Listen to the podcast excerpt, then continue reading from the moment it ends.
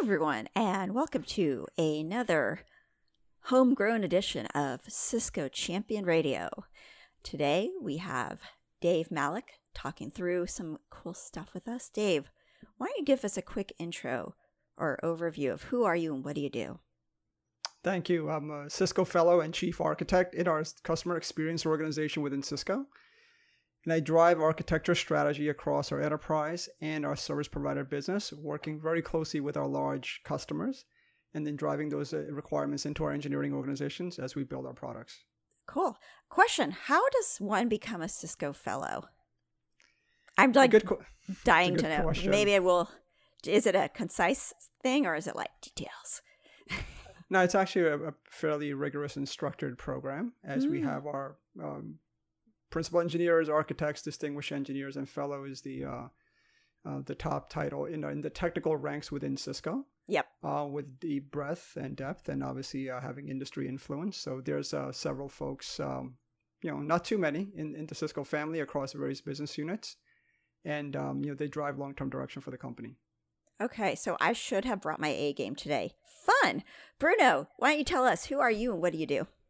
Sure. Um, my name is Bruno Wallman. I'm a self employed uh, network architect. Um, you can find me on my website at brunowallman.com or on Twitter at wallmanbruno. Ah, a little late to the Twitter game, maybe. Little or you were just being creative.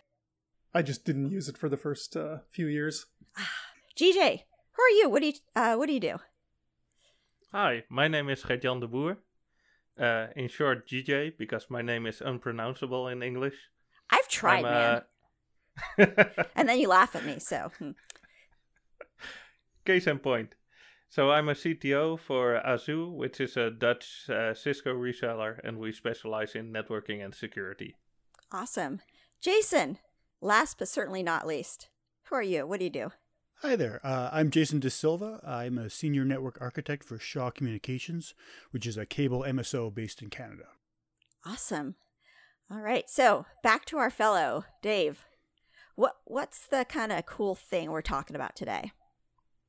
Yeah, one of the interesting topics in the industry is really around multi-domain. Uh, as our customers are building out whether cloud strategies, their data center, SD WAN, security, all of these domains need to connect together. And what we really want to get across uh, in the industry is how are these multi-domain strategies uh, becoming more flexible, more agile, more secure through intelligent networking. It's really about intelligent networking and making sure we get the right device or the app to the right application at the right time.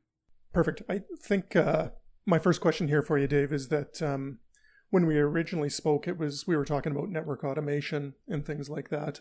Uh, when your group gets uh, engaged by a company to work on their network automation tools and bringing the right devices with the right apps together. Um, culture is is a big thing to overcome in organizations. Is that a solved problem when you in, when you finally engage with these uh, companies, or are your resources having to um, you know deal with the culture change and the culture shock and the fear of losing jobs and things like that to automation? That's an interesting question. I think some of those cultural conversations tend to be sometimes even more challenging than the technical ones themselves. So it is an evolution. And I think as more and more customers and engineers and architects who are running very large scale networks today realize that the repetition of tasks that they're doing at scale could be automated and they can use their capabilities to drive value add to their organizations, things become interesting. Now, the other area is that in order to do that, the software proficiency and skill set becomes very important. And that is where the learnings, the trainings, the career certification that Cisco is offering, and we're working hand in hand with our customers as well, becomes important from a career development perspective. So those things are becoming very important. And more importantly, if we look at a top down approach from a CIO perspective, you know, our organizations that we're seeing are becoming more horizontal. So we will have experts in networking, compute, storage, and cloud, and so on. But these horizontal teams allow these individuals to cross pollinate and get deeper skills, and that really enriches them to drive forward. Perfect. And when you're you're talking multi-device, like uh, you know, Cisco has a lot of great products uh, across network automation and applications and um, networking. Um, there's a lot of places where it's not such a homogeneous environment like that. Are you driving standards or helping to drive standards across uh, networking protocols and and uh, products? That's another great question. One of the key things we pride ourselves at the at the platform level, at the hardware level, or the software level from a business unit, we want to make sure we expose industry, industry standard protocols, whether it's NetConf, whether it's Yang, um, gRPC, whether the telemetry based protocols. We want to make sure our customers can interface with these devices through open APIs. You know, REST being obviously very popular as well. Now, other vendors are exposing very similar protocols. What that allows us to do is to build automation frameworks and we have frameworks for our service provider segment, which is dominant in the large operator space, and then obviously mobility uh, as we go from 4G to 5G. But also on the enterprise space, which customers are extending their enterprise into the public cloud, regardless of the vendor underneath. As long as the protocols are exposed and we're making sure we abide by those protocols and we are in the industry standard bodies such as ONAP and others, then, from a CX perspective, from a customer experience perspective, we can start layering software layers to abstract in a multi vendor environment, but also in a brownfield environment, because we do realize many inf- infrastructures today are not just buying more hardware, they're actually extending into the public cloud. So we have to make sure the cloud provider integration is there as well. So multi vendor, brownfield, and cloud ready is very important with these industry standard protocols. And are you using? Um, you mentioned brownfield environments. Are you trying to optimize what uh, what your customers are already using uh, for those tools, or you proposing new tools? You know, a gradual shift, or uh, you know, accelerating uh, learning plans and things like that to get them moving forward. It's a little bit of both. We understand uh, we live in a you know capex tight environment as well as opex, so customers have plethora of tools, and the last thing they want is to buy 10 more tools and not get rid of any. So, one of the clear strategies is really hey, if I want to invest in tools that can help me drive forward with a cloud mindset, what can I get rid of that I have today? That's one. Two, it has to be cloud ready or cloud capable. And three, it has to have open interfaces. So, the typical automation tools that we clearly see in the market, which I think some of them are open source as well, whether they're Ansible, or Terraform. We have our own network services orchestrator. And then we have Cisco specific controller tools uh, like DNA Center, APIC for ACI, and so on. So the, the homogeneity is very important, but also having the differences is very important. So a lot of our customers have Ansible, for example, and we will drive a large automation program and we will have to integrate with Ansible Terraform. And that's something that they've already invested in. So that integration is extremely important to drive that outcome for a customer based on the workflows that drive their business outcome. And can you talk about a typical engagement with a customer because there's so many products out there? Like, do you send in a, uh, you know, a recon team to see what they have first, and then you know which experts to bring in, whether it's an Ansible expert or a Terraform expert? Uh, just how that evolution of a project uh, uh goes about uh, with your organization. Yeah, absolutely. It's it's really not a mystery um, it is a life cycle based approach. You know, we're very consultative with our clients, understanding what their outcomes need to be, and then making sure we understand what they have today, of course, not just from a tooling perspective, capabilities perspective, but also from a skill set. And then the internal processes, because processes can kill any program. We have to understand how this firm actually runs and operates their their procedures, whether it's in a NOC, whether it's in engineering, or whether it's in architecture. Once we get a lay of the land through a consultative engagement and we advise them, then we can drive a journey map for them for a two to three year architecture approach in terms of what phases and milestones we need to drive to get incremental outcomes on very specific use cases. Now, everything is use case driven because that allows us to really piecemeal the bigger problem to get to the end goal. Let me give you an example. The end goal could be I want to have a self driving network, which is kind of a marketing term. But ultimately, we want more and more areas in the infrastructure to heal themselves if there's a problem, or be able to drive themselves with some adult supervision, as we call it. but initially, today, more and more customers are still using their fingers on keyboard to drive automation, which is not what we want.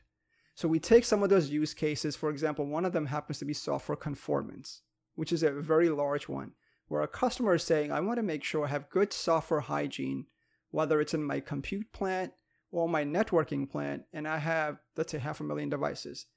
But I want to start with the branch first, then the data center, etc. So I want to make sure my software is always patched it's not open to bugs that I'm susceptible to, field notices, PSIRT advisories.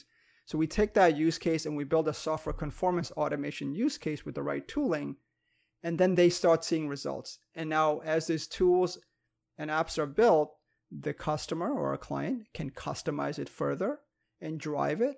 Or if they feel um, they would like Cisco to operate the environment for them, we do that as well. So we're very, very flexible in guiding them to their outcome. So, for that software conformance, is that a use case for like the CI CD? That's a good question. Yeah, so, yeah, I so learned software, a new acronym today. Sorry. There you go. Um, software conformance is, is a big word, meaning make, making sure we have the right level of hygiene. Now, CI CD or continuous integration, continuous deployment, and I like to add CT at the end for continuous testing because you always want to test before you deploy. It's very important. So CI CD becomes a methodology or a discipline that we follow working with a client with a software mindset. So making sure everything is thought of in a service release fashion. So, for example, if you pushed out a change to 10,000 devices on a Saturday night and Monday morning maybe didn't go as well as you planned and you want to roll back. Rolling back 10,000 devices through with, with human interfaces is really not going to happen. You're going to cause more damage. So it's a full release cycle. We use Git repos, we have a full CI/CD pipeline, and we can roll back to the prior service build, similar to what we do in applications in a cloud environment. So infrastructure truly becomes code. Cool. So this all sounds this all sounds very specific to uh, to a customer. How repeatable is the process? Are you like writing standards or something along the lines of a uh, a validated design or a document to help people? Very good question. So we have frameworks. You know, frameworks obviously are building blocks without any vendor specific um, products. Then we build architectures, how these components or building blocks connect to each other. And then ultimately, you, you put the product in the, the appropriate device or the box. Now, what happens is in our engagements, we see even between service provider and enterprise, 60 to 70% of the use cases are very similar. Everyone has a software conformance requirement. Everyone has a requirement for firewall policy automation because they all have a perimeter, soft or hard. And so on and so on. Everyone has a branch office today. They're doing SD WAN or SASE implementation. So, what we do is when we are in engagements, a lot of that work is repeatable. I would say 70 to 80, in some cases 90, depending on how complex the program is. And that knowledge and experience now can be shared and leveraged across the subsystem in other engagements with clients. That allows us to drive a faster delivery motion to an outcome that a customer can realize with their metrics. And then obviously from a business perspective, it helps, you know, keep our costs down as well because we're driving high repeatability with lower risk. Because nobody wants to buy a car that was just made for them only, as an example given that, that a lot of the use cases you encounter are similar between your different customers, what uh, what similar problems do do you come across with customers as they try and implement a lot of your strategies? Yeah, another great question. One is talent is always challenging because the software skill set and cloud skill set is still not as everyone would like in the industry. I think we all agree because the cloud industry and the software industry is just going so far. But the key is how do we take a software mindset and also add domain specific knowledge, which is essential. So we have thousands of CCIEs out there. We have a DevNet program that we're educating in, in, in free communities to help customers understand about programmability and automation. So the talent piece, I think, is probably on the top of my list to making sure that mindset and skill set is there and then they marry the domain expertise, the folks that are very deep in networking, very deep in security, with some of the folks that are familiar with infrastructure as code, that know Terraform, that know Python, things of that nature. And then when you meld them together, that is really when you have magic because you want the technical folks who have deep knowledge, who've been at this for 20, 30 years, and the folks that are very specific on programming skill sets coming together to drive an outcome. Is that easy for organizations to overcome, or, or how, how do they go about actually doing that? I mean, saying it is one thing, but uh, obviously implementing it and doing it is always going to be another. It's a top down initiative. It has to be uh, because it requires organizational upgrades, let's just call it, from a skill set perspective, training perspective as well, and career development. So most of the firms that we're working with in the enterprise and in SP and, and, and obviously the cloud folks, which are a little bit further along, they have very specific programs. And then now they're tying into MBOs or management by objectives for their engineering teams to say every year we want to try to automate 5 to 10% of the tasks that you do that are very repetitive. So it kind of builds it in the culture. It shouldn't be a bolt on where you have to force somebody. It should be in the normal case of motion. And if everybody's going down that path, um, you know, everybody wins at the end of the day. But it is a cultural shift, I think, as it was commented earlier. Five to ten percent. That almost sounds like a prescription for baby steps. Take it slowly, take it easy. Don't Absolutely. bite off too much at once. And then you feel comfortable, then you can let the machines take over a little bit more as the comfort factor increases, and you get comfortable with the risk factor that you're taking. Because there's always a concern: are machines going to take over my job, or are machines going to destruct? Because if you automate bad things with bad data, you can destroy your network. So it can hurt you on the other way. So that's why checks and balances and having domain expertise is still very relevant to make sure the checks and balances are there. And more importantly, security is top of mind in any automation program because holes, if they're left exposed, whether it's in a perimeter or in a host or in even a, let's say a VPC in, in AWS for that matter, if you're working in the public cloud environment, just to pick on them, um, that has dramatic uh, implications. So security is top of mind. Is security the driver for all of this automation? I, I find it in some of my customers. They're uh, it's not it's not the speed of deployment um, or speed to to deliver a service or an application. It's they're worried about um, security and uh, the new uh, CVE comes along and they've got to upgrade a whole bunch of devices, and that's kind of what's driving my customers to look at um, network automation so they can respond to security events faster. Is that what you're seeing as well, or what's what's driving Cisco to to develop um, a program like this? Uh, what are you hearing from your customers? Yeah, I think you hit on the software conformance use case, the CVE example. So security is definitely one of the top use cases. Um, but what I like to kind of call it is we want to drive speed with safety, right? So there's no sense in driving a car at 100 miles an hour if you happen to be in the US with no seatbelt. So we want to make sure safety is part of every single engagement. It's very, very important. And more importantly, as our customers are now extending their enterprise and building very large infrastructures in the public cloud with the large providers, um, speed is always there to your point, but is safety there or not? So you can drive large scale automation in the public cloud, and security is definitely top of mind. The last but not least, when we talk about security, by default, it is a multi vendor environment. No one has one security vendor. Many customers have 50, 100, depending on how large your enterprise is. So, security and automation in a multi vendor environment becomes even more complex. And that is an area where people want centralized policy management and that policy to be rendered through a manifest across any vendor in the environment to enforce that policy that, that uh, a risk or compliance officer or a technical team have put together. So, are you deploying SecureX or is that kind of in the because I love SecureX and it, it works across multiple vendors and yeah, SecureX is starting to get deployed. It is we just announced it I think a few months ago. So yes. that is starting to become more Sorry more to name popular. drop on you. No, it's great. No, thank you. So it is, it is our direction in the security business to drive that across all of our different products in the product line and then eventually get into a third party.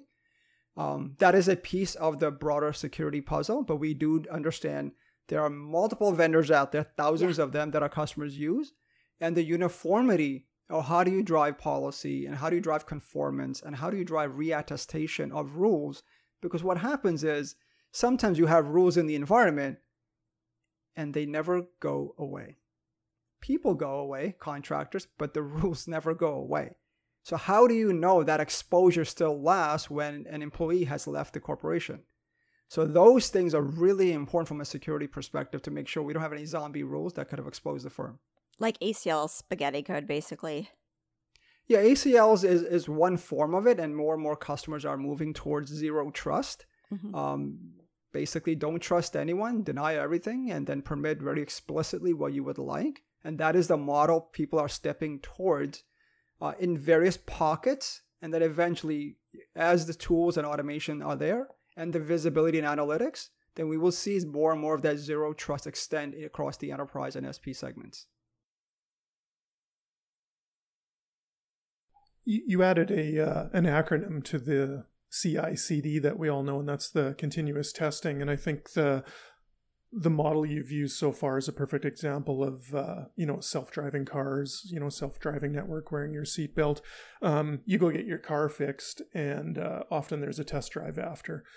How do you apply that continuous testing to production networks? Um, you know there's uh, you know we hear the last few years the case made for uh, sre engineers and uh, chaos engineers and things like that do you do you go that far as well? And if you do, if you're breaking networks for a living, do you have a job opening? Because I'm good at oh, that. Wait, wait, what's SRE again? Uh, site reliability engineer. Okay, back to you, Dave. Just want to get the clarification. That's all good. Yeah, site reliability engineering is a discipline Google started more than a decade ago, and then in earnest, six, seven years ago, started publishing documentation. And that's become kind of a gold standard as a guideline and how we take automation and apply it to really an operation centric environment where reliability and security are the two most important um, areas to watch. Um, just back to your uh, continuous testing. Today, most of the CI CD and CT is happening in pre production, meaning I have new code drops, they're constantly being thrown out there every night, every hour, depending on your application development environment we have multiple vendors extending their pipelines as well through Jenkins, Artifactory, so on, and other tools that you're familiar with. And they're going through this continuous test through different stages of the pipeline, as we call it. Now, test plans, we codify our test plans. The days of having a human operator executing 500 tests on a keyboard are gone because humans are slow and we make mistakes. So now we have all of these tests automated, as many as we can, in a multi vendor environment with some of our large operators, and that is in production. So now we can run new releases and see the effect of that release before it goes into production. And once it goes through user acceptance testing, then is ready for a full CD in production, to your point. And some customers are going that far as well. But mostly in the infrastructure, I noticed a lot of it's done pre prod up to UAT, this entire pipeline. And more importantly, what's interesting in testing, we will break something potentially and we will find defects. So why not automate finding those defects and getting them reported back to the provider of that software, whether it happens to be Cisco or vendor X. So now all that paperwork and documentation going back and forth is completely automated. Builds are posted, defects are found, issues are flagged, they get documented, you have a vicious cycle, and that gets repeated, repeated, repeated. And when anything in the stage fails, you can get an update on your Slack channel or your favorite way of consuming notifications. Um, so it becomes very digitized as well. So I was wondering, apologies to all the champions. Um, you know, you were talking about setting up two to three architectures and then uh, in you know mid March, everything went crazy. So, how many of those did you end up having to revisit, go back to? How how was the, how was March for you? Yeah, I mean most of the most of the architectures that are going out there, um, we spend a lot of time in testing. Because revisiting, sometimes you have to do it because the requirements may change with a customer. Um, but we spend more time in testing and validating. And the key is making sure that the requirements are there um, well documented through the normal process through Rally, Jira. You build user stories. We have Scrum teams that we run Mhm. with our customers. We have pipelines that extend. It's a full-on DevOps model. Every two to three weeks, our customers get drops. We're co-developing, so it's a very symbiotic relationship with our customers. Uh, but yeah, once in a while, when something goes into production, it has to be modified, or you have to kind of add uh, to what you already deployed, and then there's a whole change request process that we work with our customers on. Okay, I guess I was more thinking, you know, suddenly everyone in at least in the US or a lot of folks had to work from home all of a sudden. Right? So I was just wondering how many teams or, how many companies were like, "Uh, we need to change our plans completely for what we want intended to do." But maybe you didn't maybe you were not as impacted by that. I mean, we are seeing, or we have seen a lot of demand Mhm. uh, for a couple of areas for automation. One is my perimeter is extending, meaning my home office is now my branch office. Mhm. And I have 50,000 of them overnight. also, my perimeter is extending quickly into the public cloud, which I didn't expect because I can't deploy more capacity in my physical data center. So now my perimeter is extending my edge of my network, which scares me dramatically. How do I make sure my enterprise, in, in this case, is still protected as my perimeter is extending to every household of my employee, extending into the public cloud way faster than I ever imagined? The only way to do that is to have centralized policy and, and control. So a lot of requests on perimeter, a lot of requests on having uniform connectivity. And the last but not least, how do we make a remote worker experience an enterprise class experience? So making sure they have the right voice quality of experience, video, and, and data, of course. So these things become extremely important while I secure every single branch, which is a home Yeah. now. So Yeah. that has been a, a huge skyrocketing thing. And we've built many offers in our customer experience team for the next gen remote worker and also customers who are trying to migrate um, a lot of their workload, extend their enterprise into the public cloud, which is we see that happening more and more after March. Awesome. Are there are there any domains or disciplines that customers come to you with use cases for that you don't feel are appropriate for automation and uh, you know maybe tell them that things aren't there yet that that now is not the right time or even the technology is not there is, there is there anything that's off the table here It's a good question. I mean, we will obviously gravitate more towards uh, things that are wheelhouse that can be absorbed. There's no reason um, we would go after a, a an engagement with a customer um, that would be a one-off. We try to avoid one-off because, like I said, you're you're building a car for one customer. How safe is that car over time, and, for somebody driving it? Um, the the more popular domains are obviously security, uh, perimeter, cloud, SD WAN, campus, and then the less popular domains. I'm not saying they're not popular, but the less demand we see, uh, it's it's less on more on less on the IoT side for now. Um, a little bit less on the collab because most of the collab, if not all of the collaboration tools, are SaaSified. We have a WebEx platform, and there's others out there. So there's less demand for automation for collab because there's no there are no endpoints. Everyone's working on a soft phone or video phone. So it's very SaaSified already. So I would say collaboration would be a little bit less, but security and others are uh, and networking are more prominent.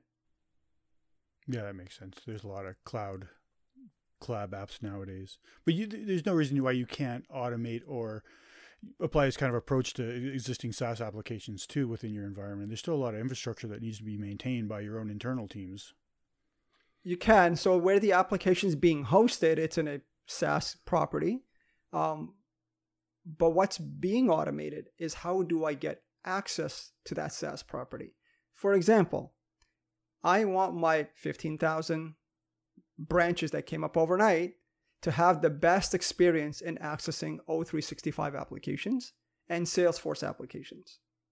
Now we need to make sure that the connectivity or the quality of experience, as we call it, the QoE, is optimal with the right amount of latency, the right amount of jitter, um, and traffic rerouting. Those are all networking domains which are in our wheelhouse, but the customer just wants to access the O365 in a very meaningful and secure way. So that is how we're automating access to SaaS rather than the SaaS application, which obviously we do not have control over. You were saying earlier that uh, you're also making use of open source projects. there are a lot of uh, open source projects in the automation world, like for example Netbox, uh, Ansible, like you mentioned.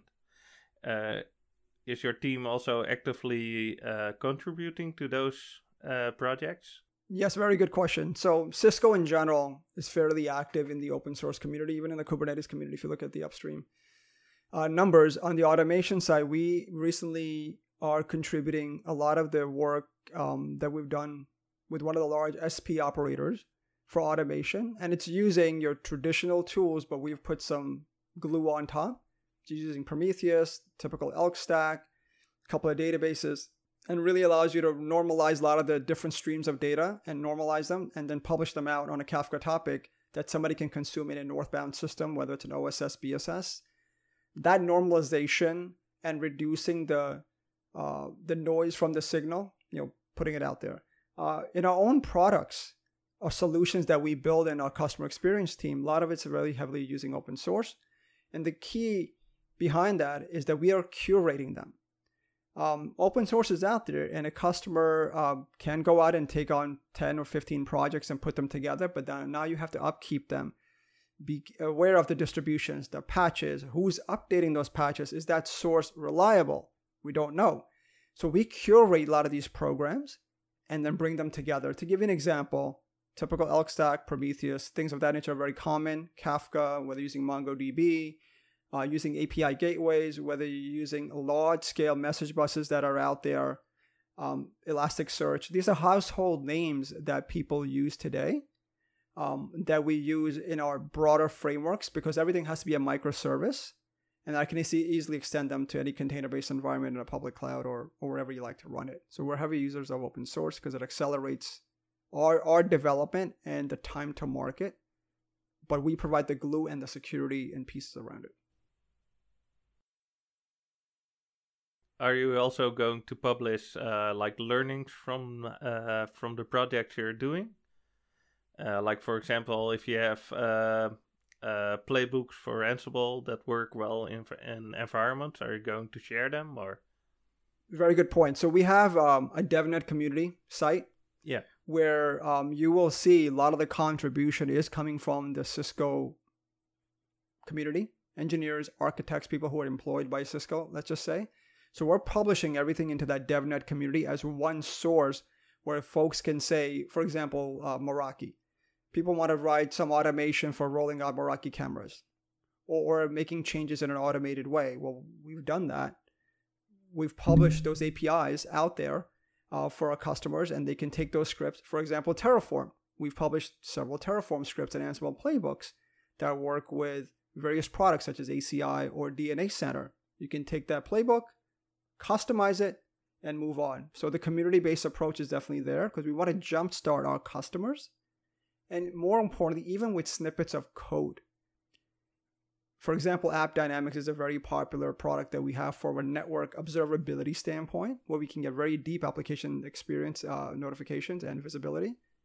And we've published scripts out there. And how does one look at different types of numbers or, or observability metrics? And you can take that entire REST code a JSON payload and just put it in your uh, in your script and move on. I find Cisco's in a unique position. You know, your uh, your organization is automating in a lot of cases Cisco networks that are already out there, or perhaps going to be purchased. How much of what your people learn are fed back into Cisco to improve uh, Cisco products, whether it be hardware, hardware or software or anything like that? Second part of that question is uh, for cloud too. Like if how plugged in are you with uh, the cloud providers so that when there's a change pending or the cloud provider's going to change something major in the back end, they kind of, hey, Cisco, this is the, here's a heads up for that. Um, very good question. So one is we have a continuous loop with our business entities.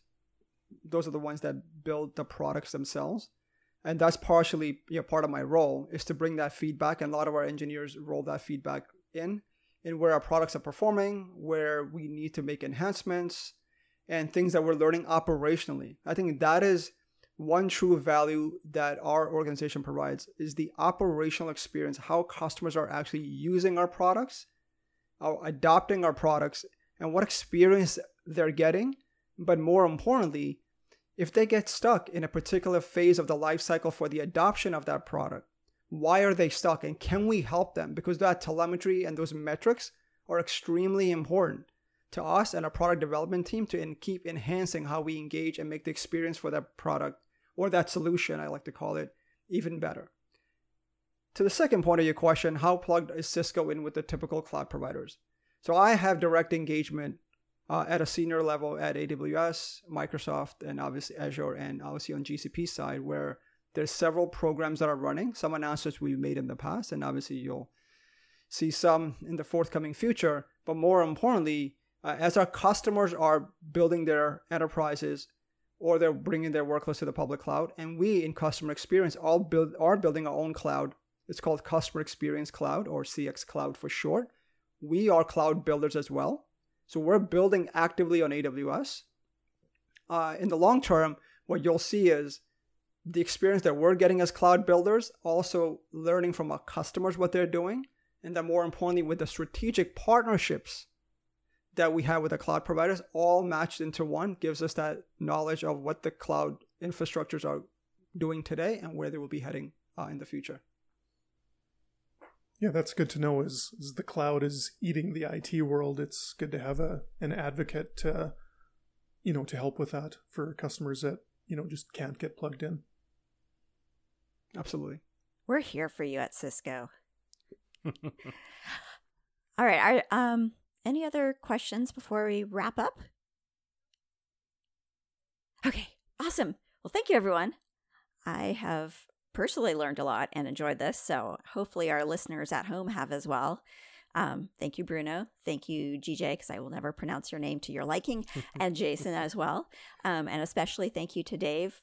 Uh, one question, actually, before we hop off. I've been staring at your home office for a while now, and I see right behind you it says, what does it say? I can't see it right now, actually. Um, it says mindset is everything. And what's that a picture of, though? Because I, I can see that, yes, it's, it, oh, I see. Okay, sorry. The screen's a little gray. So it's a cat looking at a reflection of themselves in a petal and they see a lion. Aw, that's so cute. All right. And on that bit of awkwardness on my end, um, I want to say thank you to everyone. Uh, please feel free to subscribe onto all our various uh, RSS feeds for Cisco Champion Radio. We're on Apple, we're on Google, we're everywhere. Um, oh, and I forgot to introduce myself. I'm Lauren Friedman, also known on the Twitters as Lauren. Feel free to send me hate mail there. Thank you, everyone.